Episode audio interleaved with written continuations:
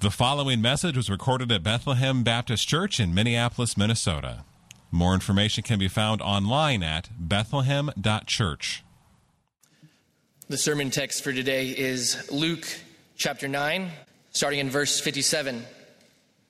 As they were going along the road, someone said to him, I will follow you wherever you go. And Jesus said to him, Foxes have holes and birds of the air have nests, but the son of the man but the son of man has nowhere to lay his head. To another he said, "Follow me."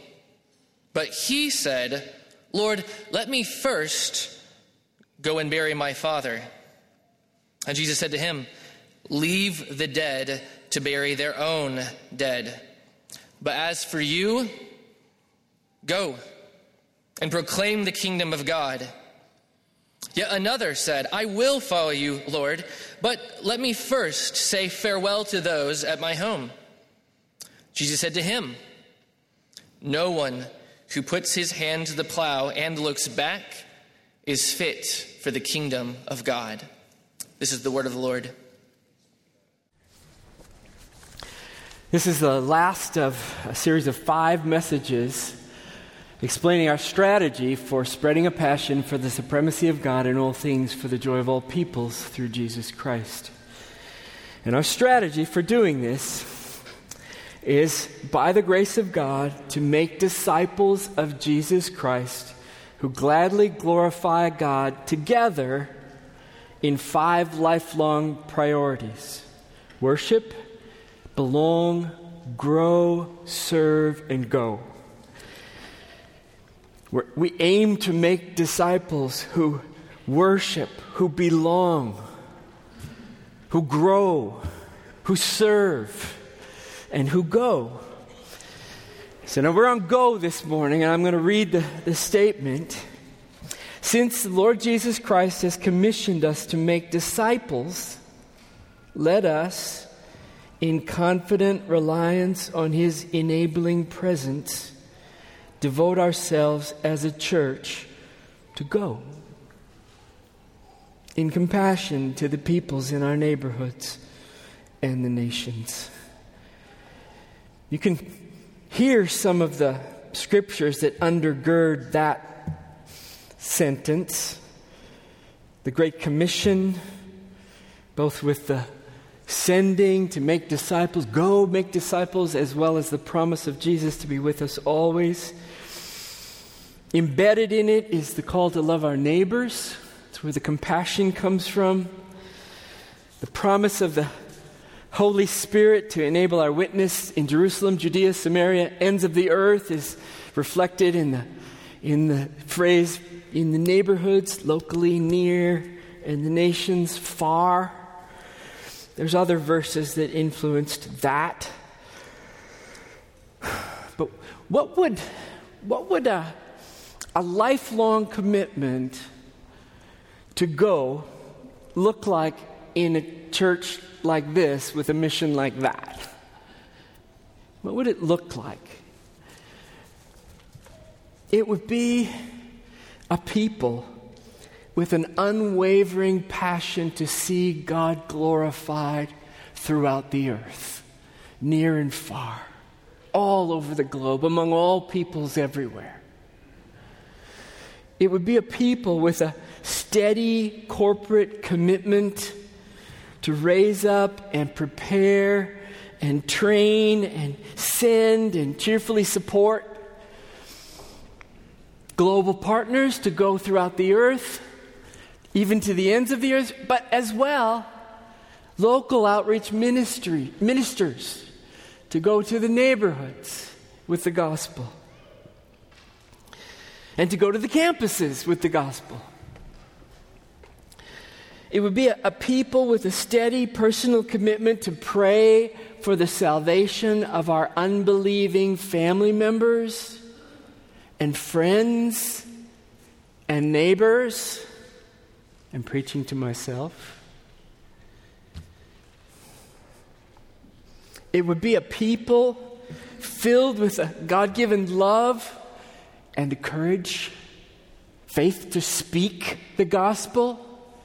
To speak the gospel. Faith comes by hearing, and hearing by the word of Christ. We must speak the gospel, we must proclaim the gospel for any to be saved. It would be a people with a steady commitment to gladly support the spreading of the gospel through sacrificial giving to this church, through our various outreach avenues, locally and on campuses and church planting and globally. You may have seen this in the last newsletter that came out that, that now is the window. We've worked out all the details for the Bethesda purchase, the, prop, the purchase of the Bethesda Missionary Baptist Church property on 8th Street here. We've worked out all the details now. The closing date is set for about two weeks from now. And what the newsletter is saying is what I'm saying right now is now's the time to give uh, many of you have expressed a, a, desire to give, and so we're calling. Now's the time to give. We weren't. We were saying, don't give yet. Now we're saying now's the time to give in order to reduce the amount of debt that we that we will incur once we close on the property in about two weeks. So now's the time to give. There'll be other opportunities to give, but I'm just dinging the bell that now's the time to give. You know, you think, why are we investing in Minneapolis? Minneapolis is so broken.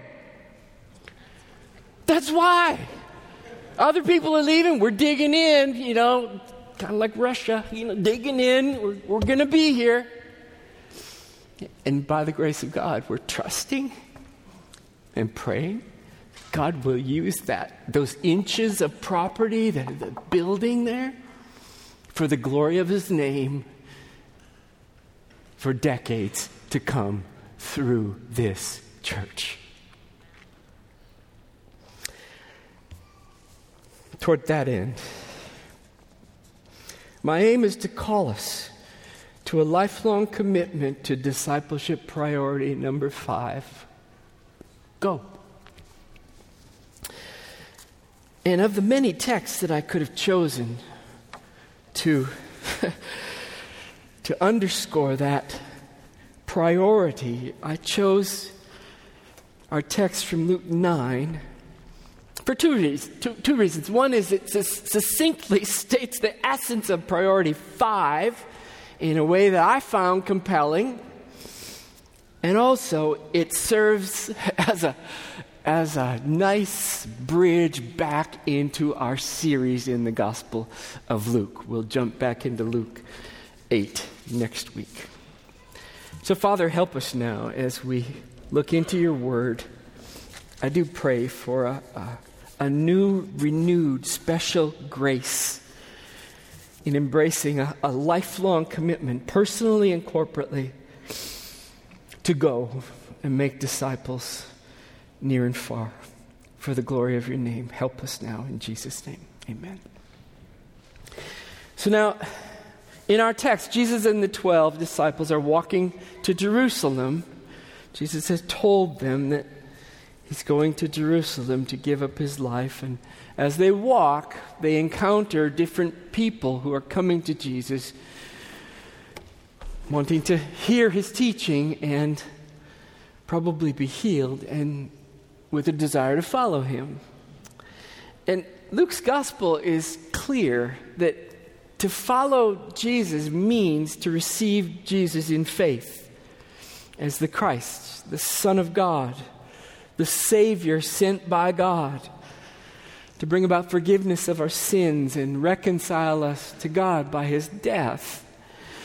And to follow Jesus is to follow him as supreme, most important, the greatest treasure. To believe in him is to treasure him, and to follow him is to treasure him. Above all that all the other treasures that we have in our lives. So, following is an is a ultimate call. Everything else is secondary or less than secondary. Think about the situations. We saw Peter and Andrew and John and James drop everything when Jesus said, Follow me. Same with Matthew, the tax collector, or Levi, his other name, left everything to follow Jesus. Here's, here's the thing when we trust Jesus, receive Him in faith, and set about, set about following Him in faith, we quickly find that that creates conflicts with our other treasures that we have had in our lives. Because receiving Him as our treasure creates this tension. Even with many good things that we find ourselves needing to say no to or put in its secondary place in order to follow Jesus as supreme and our ultimate treasure. That's what Jesus said. It's up in verse 23, if you just look back in the chapter. He said, To all, if anyone would come after me, let him deny himself and take up his cross daily and follow me. For whoever would save his life will lose it, and whoever loses his life for my sake will save it. For what does it profit a man if he gains the whole world and loses or forfeits his soul? Following Jesus, coming after him, means denying ourselves, saying no to our other treasures taking up our cross and following Jesus as our ultimate treasure, our hope, our joy. So now Jesus and his disciples are going along the road, verse 57 says. They're heading to Jerusalem, and they encounter three would be disciples. And Jesus' conversation with each of the three helps clarify the cost and the self denial entailed in following Jesus. The other way I could say it is if Jesus is your treasure,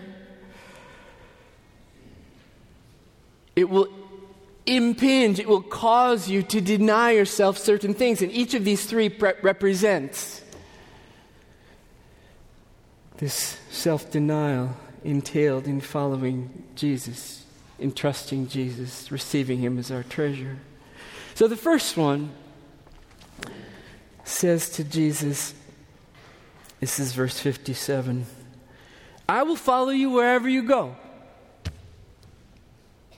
Sounds pretty good. And yet, the reply of Jesus reveals something. Jesus takes this more as I got to test this. I mean, actually, Andrew Ballard read that really well in our scripture reading. I will follow you wherever you go.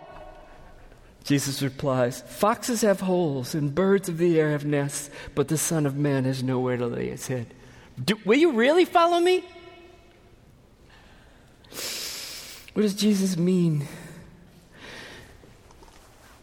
I think he means Following Jesus will involve the loss of home in at least two senses.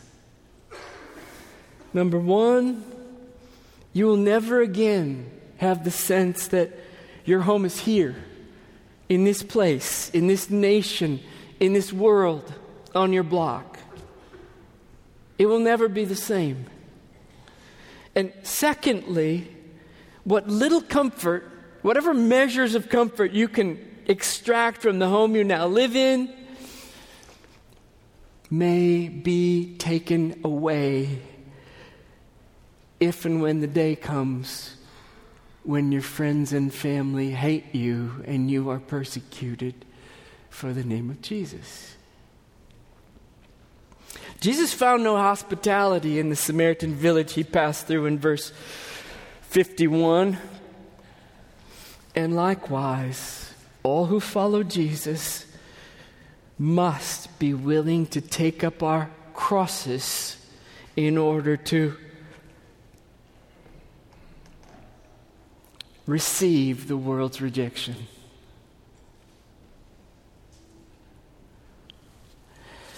In this world, you will have trouble. Jesus was persecuted, so his followers will be persecuted. Such things are happening all over the world right now, every day, in varying degrees. I'll give you one illustration. This came on Wednesday. Last Wednesday morning, about 5:40 a.m., in the Plateau state of Nigeria, a pastor and two other Christians were kidnapped by armed men from their home. A witness reported the terrorists broke into the premises and kidnapped the pastor, Usman Umaru, along with another man and woman. And I have no update from there. Just happened. They were home. Open Doors reports that over 5,000 Christians were killed in Nigeria last year, making it the sixth most difficult place for Christians in the world. Morning Star News reports Nigeria also has led the world in Christians abducted, almost 5,000, assaulted, harassed, forcibly married, physically and mentally abused, and had the most homes and businesses attacked for faith based reasons. I will follow you wherever you go. Will you really?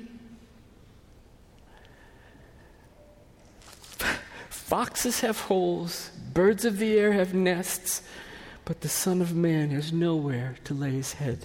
Do you treasure the comforts of home more than Jesus? Are you more satisfied with your sense of rest and peace? You get in inside your house watching Netflix and, and uh, just sitting there, just sat, it's all homey and wonderful. And And Jesus says following him will, will threaten that. So if you value that more than him, you won't follow him.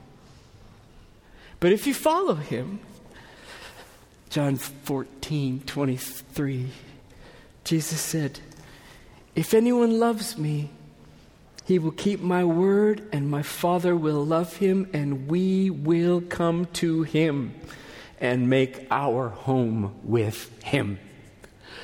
Give up the earthly home for the better treasure of home with God and home with Christ. So, what Jesus is saying to the first of the would be disciples is to follow me, you must treasure me more than you love the comforts and peace and acceptance you enjoy in your present earthly home. Second man comes and says, Well, first, Jesus says, Follow me to him first. You see that in verse 59. And then, then the man says, Lord, let me first go and bury my father. Now, in Jesus' day, this was both a family and religious obligation of the highest priority. With very few exceptions. To leave this undone, the burying of your father would be considered unthinkable in almost all cases, even shameful, and so too in our day. I mean, to oversee the, the burial of your own father is, is a basic family obligation. I've done it. The text doesn't say whether the father has already died or has several years left to live, and it doesn't matter to Jesus. Jesus didn't even ask. Is your father dead? How old is he? He doesn't, it doesn't matter. Jesus answers the man with this Leave the dead to bury their own dead. But as for you, go proclaim the kingdom of God. There's a play on words here.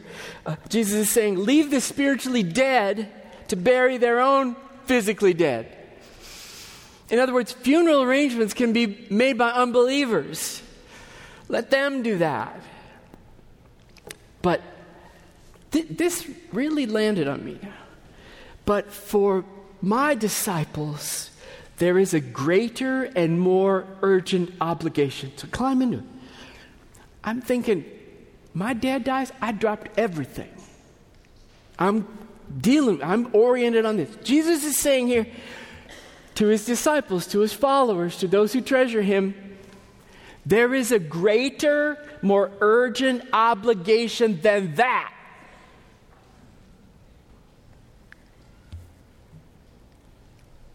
Verse 60 But as for you, go and proclaim the kingdom of God. We ought to feel the greater importance and obligation and urgency of going to proclaim the gospel more than we feel the urgency and importance and obligation of burying our own parents. I get it, Jesus. I'm hearing you. Give us grace to make it so. Jesus demands absolute supremacy as Lord. Even the most important family duties and obligations take second place to heed his call. And, and the point is, is not to make a general rule that, well, Christians don't oversee their parents' funerals. That You miss the point. The point here, it, it's like Jesus with the, uh, the rich young ruler. Remember, Jesus puts his finger on the one thing that's keeping the rich young ruler from, from trusting and treasuring and believing in Jesus. He says, Go sell everything you have. And the rich young ruler went away sad because he would not give up his money for Jesus. That's what's going on here. Jesus is putting his finger on the very thing that is keeping this man from following him, from treasuring Christ. Let the dead bury their own dead. You follow me. Proclaim the gospel of the kingdom. So, following Jesus entails laying down our most urgent and important obligations and subordinating them to the most urgent and most important obligation of going out and proclaiming the kingdom, the gospel.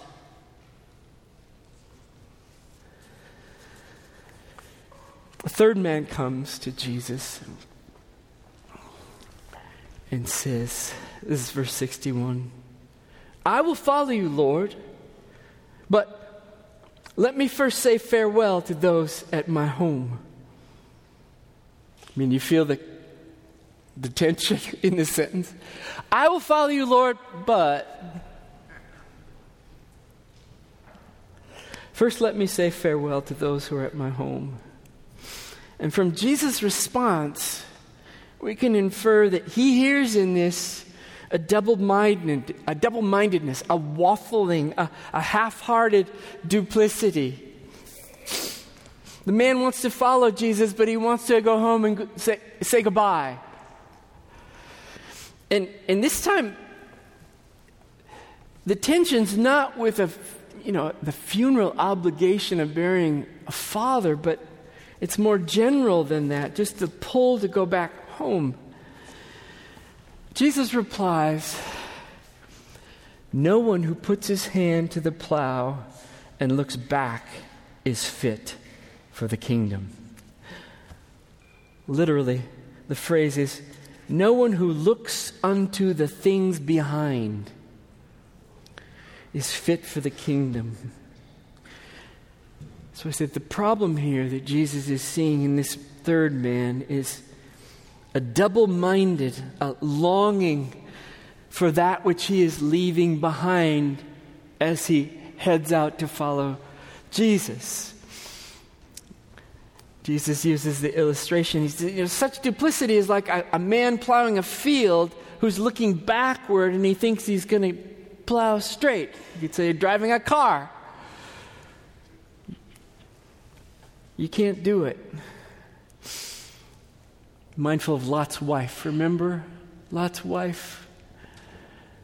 Lot and his family are saved by the mercy of God from God's judgment over the cities of Sodom and Gomorrah, and they're, they're leaving the city. They, they have been saved by God. They, they're, they're coming out, and the fire is falling, and Lot's wife turns around, longing for the old life, and she turns to a pillar of salt.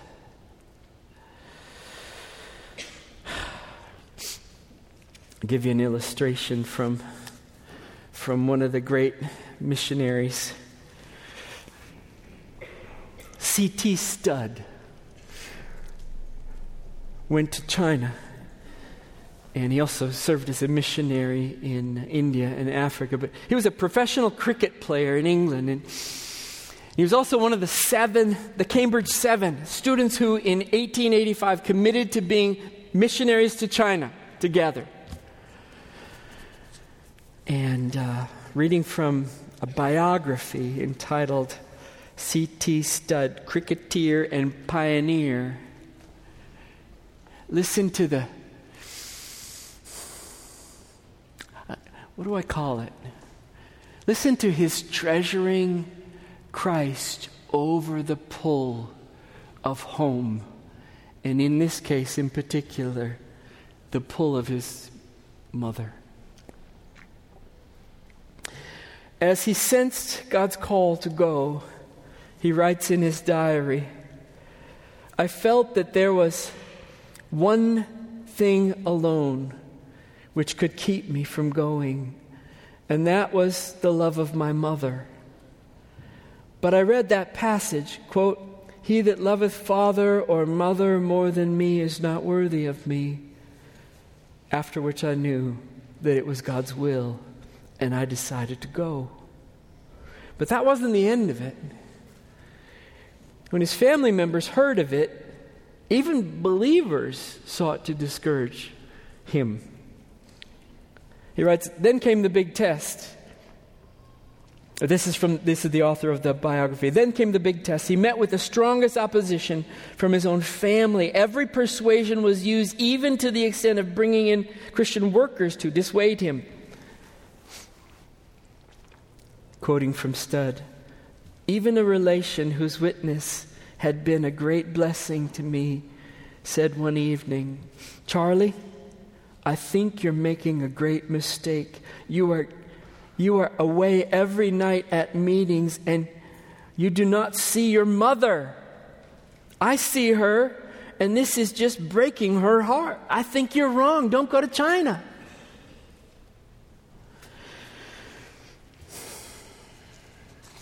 Studd writes I said, let's ask God.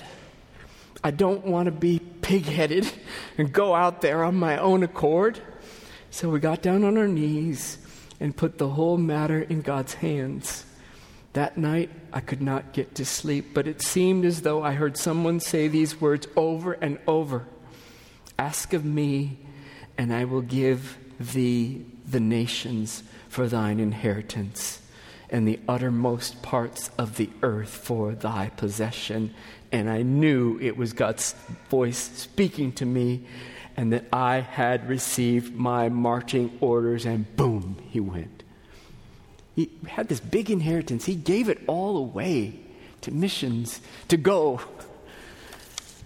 to give his life in China, and then India and Africa. So, in this conversation with this third would be disciples, Jesus is saying, To follow me, you must treasure me more than all those you leave behind. Follow me. The Apostle Paul expressed this, didn't he? When he said this in Philippians 3:13, he said, "But one thing I do, forgetting what lies behind and straining forward to what lies ahead, I press on toward the goal for the prize of the upward call of God in Christ Jesus. So now I'm, I push back and I'm going to close. And what I want to do is sew all five of these messages together.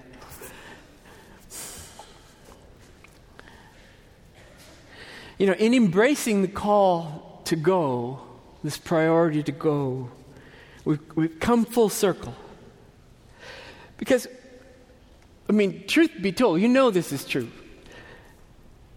We are believers because somebody answered the call to go. Somebody came to us and spoke the gospel to us. A parent, a youth worker, a friend, a grandparent, a missionary, Somebody came and proclaimed the gospel to you. That's why you believe. And God gave you new life in Christ. And, and having been born again to, to see the glory of God in the face of Jesus, you became a worshiper, devoted to the glory of God, and committed to the gathering with God's people and others family members to worship Him your whole life long. And you became devoted to belonging to one another because by God's grace you belong to God and we all belong to God together. And number three, you devoted yourself to growing in grace and knowledge of God through His Word because He put His Word inside of us to feed us that we would grow. And Feed on it and taste and see that He is good. number three. Number four, you became devoted to serving one another in love, just as Christ loved us and gave Himself up for us. And full circle, as God's people, worshipers, those who belong to Him and to one another, growing in grace, serving one another we commit ourselves to go and make disciples of others. This is how Christianity got to us through the ages. Gospel comes, a people form, gather, worship, belong, growing, serving, going, planting a new church, making more disciples, on and on through the ages. So, this is the cycle. This is our strategy by which we labor to spread a passion for the supremacy of God in all things, for the joy of all peoples through Jesus Christ. Pray for grace for us, that God would empower us in these priorities toward that mission for the glory of His name and the joy of all peoples. Let's pray. Father in heaven, thanks so much for your word. Thanks for the church. Thanks for the local church. Thanks for this particular local church. Not that we're any better than any other local church, just this particular one that we live in and we enjoy and we benefit from, that we're a part of. And I pray for new measures of grace for Bethlehem as we, as we step forward now into the future, that you, we know all authority has been given to Christ, and He promises to be with us in this mission. So give us courage and confidence that you are for us and not against us. You're with us in this mission, and you will keep us to the end. pray in Jesus' name. Amen. Thank you for listening to this message from Bethlehem Baptist Church in Minneapolis, Minnesota. Feel free to make copies of this message to give to others. But please do not charge for these copies or alter their content in any way without written permission from Bethlehem Baptist Church. For more information, we invite you to visit us online at bethlehem.church or write us at 720 13th Avenue South, Minneapolis, Minnesota 55415. Bethlehem Baptist Church, spreading a passion for the supremacy of God in all things, for the joy of all peoples through Jesus Christ.